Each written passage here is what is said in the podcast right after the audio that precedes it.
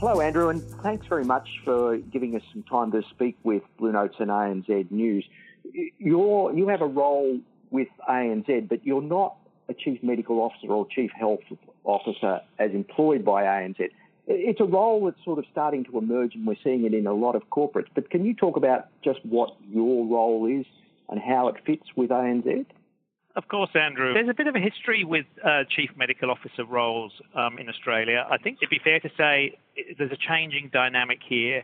Uh, maybe a decade ago or longer, many of the larger, particularly multinational companies, might have had an in-house CMO. And some of our very largest organizations still do have an in-house CMO, but it went out of um, it went out of fashion for a while. And I think the, the COVID pandemic has given it some new legs uh, and some new need for organizations to be able to tap into medical expertise, particularly driven by the um, 12 months ago when there was so much unknown about this pandemic. Uh, they wanted a source of information, a source of knowledge. Uh, it's been very uh, widely described as a social media infodemic, of course, this COVID pandemic. Uh, and so organizations need a source of truth.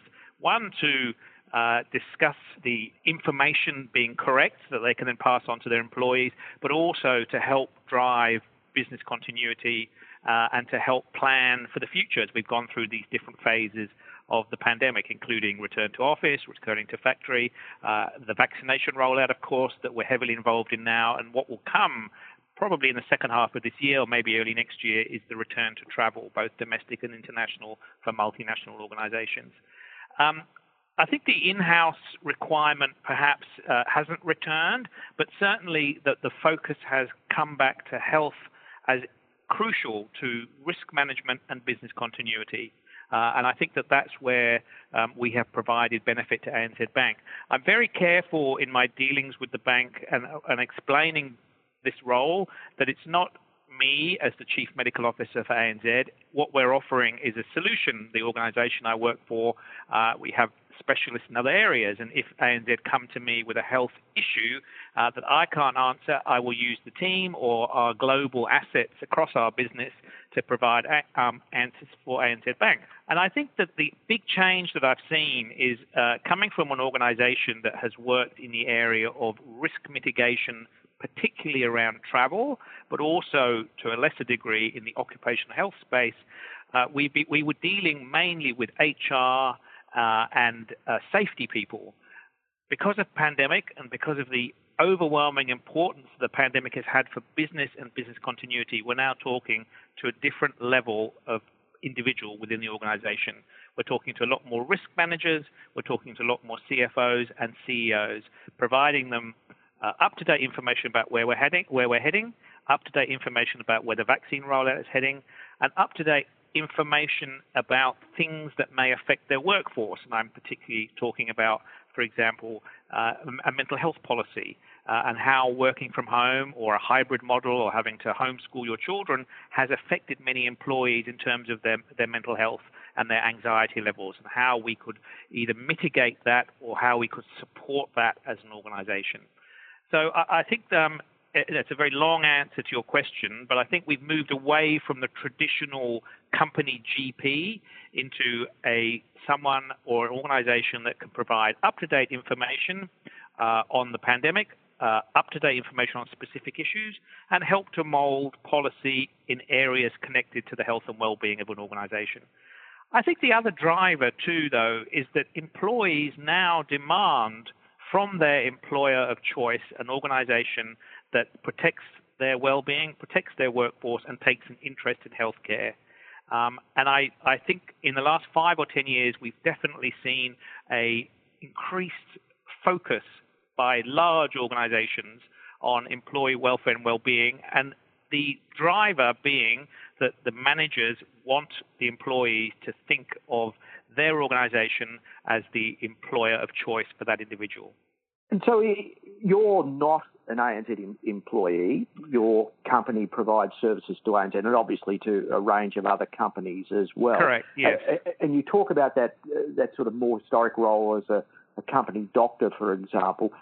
Are there is there still a role for someone in house, or do you think it is is better to be able to draw on a much broader level of expertise, like what your organisation is offering? Well, I think the the attractiveness for the ANZ about what we're offering is that you're not limited to someone with a defined scope of practice or a defined area of knowledge.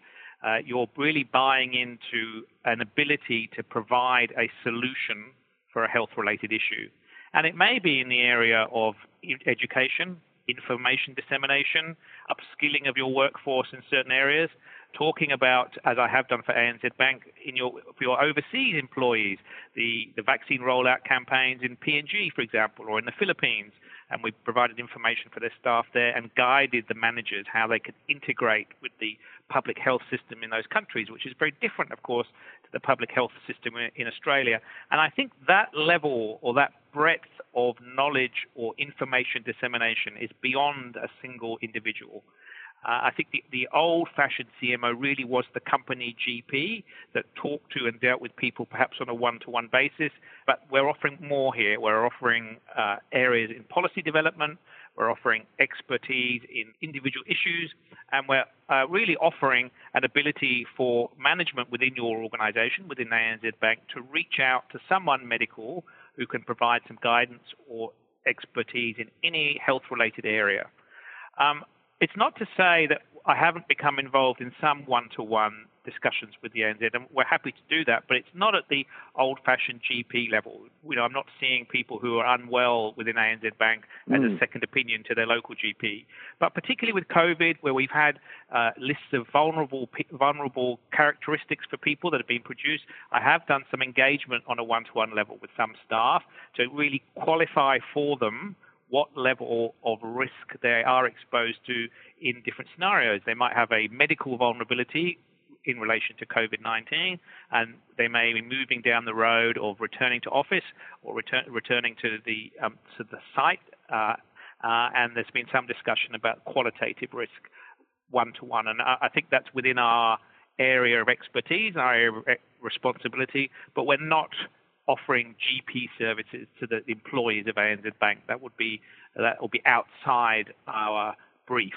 In fact, it's a much um, broader ambit on a, a, number of levels there because we, we are talking about risk at one level uh, in the organisation, and organisations generally, and particularly banks, are much more aware now of operational risks. But you're also talking about making the organisation, not just ANZ, but other organisations, places where people want to work, and where people want to work tend to be organisations that are much more aware now of the overall wellness of individuals. Is that the sort of broader ambition for this Look, uh, absolutely, and certainly in our engagement with ANZ, that is something that is on the agenda. At the moment, of course, we're still um, neck deep in the COVID pandemic, even though Australia has been extremely fortunate uh, or, or, planned well for a threat to Australia. I mean, no current community transmission, very little community transmission. We're, we're in a good place. Um, but we're, we're still heavily involved, in course, in the pandemic and in the planning for as things change. It's still very much focused around the vaccines, and as I said, I, I see later in this year it'll become much more focused on um, travel policies and how do we provide duty of care to our employees who we're who we're asking to travel either as international assignees or as business travelers. But I think, yes, the focus has become much more on providing a psychologically safe workplace uh, and developing and promoting resilience in the workforce and, and, methods to do that and to achieve those goals. I think the word resilience is probably overused, but I think um, it, it's an important newish or newer concept or newer aim for senior managers to um, uh, to promote the ability of the workers or, or the people who report to that particular line manager to bounce back from adversity and how we can improve resilience. And so some of that uh, is included in uh, down the track in what we're hoping to, to provide for ANZ Bank and under the broad agenda of the mental health agenda. And we see this in society more generally. I mean, obviously, politically, we've seen some, um, you know, high-profile coverage in the media, but it is something that organisations generally are taking seriously. How how do they make their workplaces safer? How do they make them more resilient? In the work that you're doing more broadly, what is it that constitutes a, a safe, resilient organisation where people's well-being is given a priority? Look, I think you're, you're, uh, you're absolutely right. I think that this is not just a trend. I, I think this has been happening for quite a while. Uh, employees are now demanding or expecting of their employer to provide a safe workplace or to show some interest in those aspects of their life that involves them coming to work and then them contributing to the organization. Um, I think boards are now asking for evidence. Uh, and I think shareholders are asking for evidence that they want to see the company as adopting best practice principles in certain areas. And health and safety is now including mental health and safety. Uh, and so that mental health agenda has moved away from something that might be a term and condition of the employee, and, and the cliche, of course, is you know yoga on a Friday lunchtime, into something where the the mental well-being of the workforce is taken into consideration. Uh, and, and the obvious example here is in the debates that we're having, not just with ANZ Bank, but all organisations are facing this in, a, in the model of returning to work. You know, the feedback is that many people are productive at home. Uh, many people don't want to come back to the same sort of working space or the same sort of working environment they did pre-COVID. Uh, and what we're told is that most organizations are looking at some kind of hybrid model. So you're in the office some days in the week, you're at home for other days of the week. And I think that this is a very this needs to be managed quite carefully. Uh, some uh, some managers, some senior leaders are really quite dogmatic. Everybody must come back to work. Others are much more laissez-faire. If they're able to be um, delivering their product, okay. If it's working for you to work from home, let's continue to do that. But in the end, most organisations are going to adopt some kind of hybrid model, and and it, this is uh, partly driven by the expectations of the employee, but also needs to be driven by the expectations of the employer.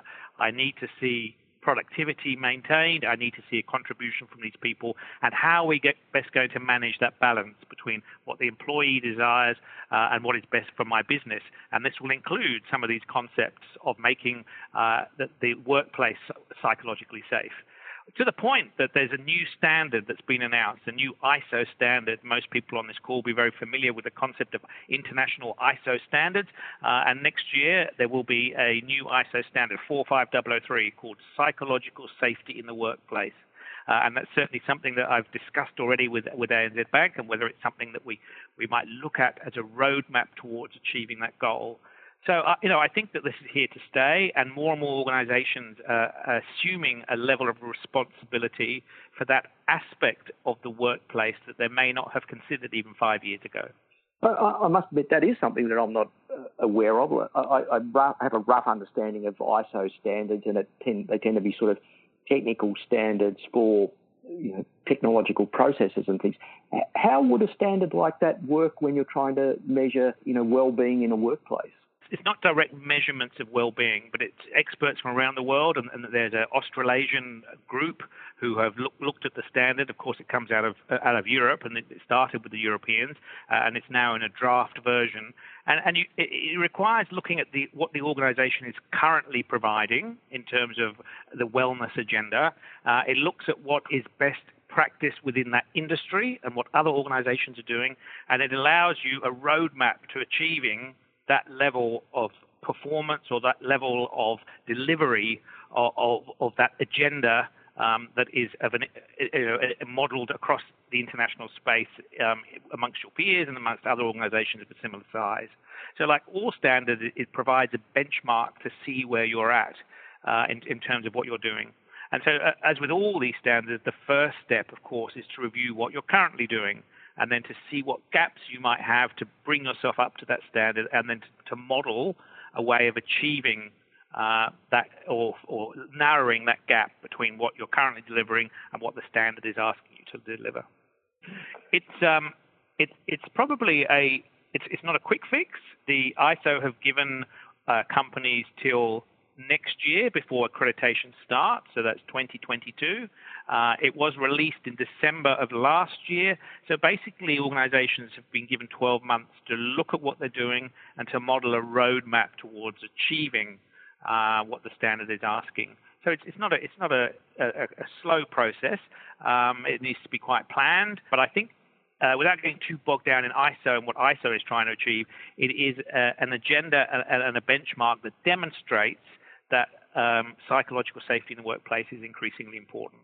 And when we look at a particular aspect of it, and that's that this very live debate that you refer to around uh, the workplace of the future, the hybrid model of working from home and coming into the office, uh, clearly this is something that's been sort of worked out as we progress. So from from your perspective, yes. how do you look at it? Uh, I mean, I, we can all perhaps see the advantage of, of working from home in terms of productivity, but then you miss the social aspect and you miss the cultural element and you miss the ability to, to do those informal sessions where you are creative. So, from your perspective, Absolutely. how do you think about it?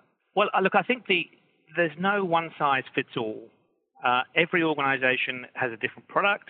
Every organisation works in a different way, and so it has to be a, the right fit for your organisation. Uh, and there's no there's no one size fits all, and it has to be the balance between expectation of the employer and expectation of the employee.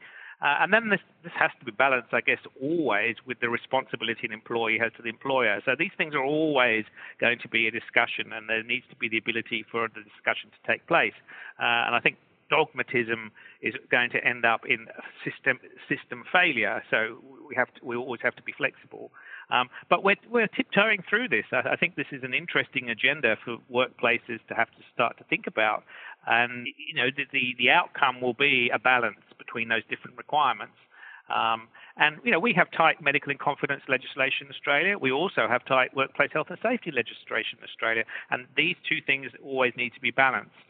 You know, you cannot be shown to discriminate against an individual for, for medical reasons, but also the the employee, uh, the employer has to provide a duty of care to the worker, and so has to take these things into consideration when they're planning for the model of business delivery.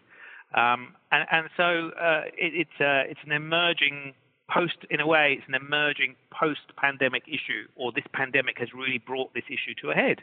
And it's quite interesting the different approaches organisations are taking, and um, uh, you know, ANZ will be taking a position too, and um, I will be helping to guide the, the, the medical aspects of those decisions they're making.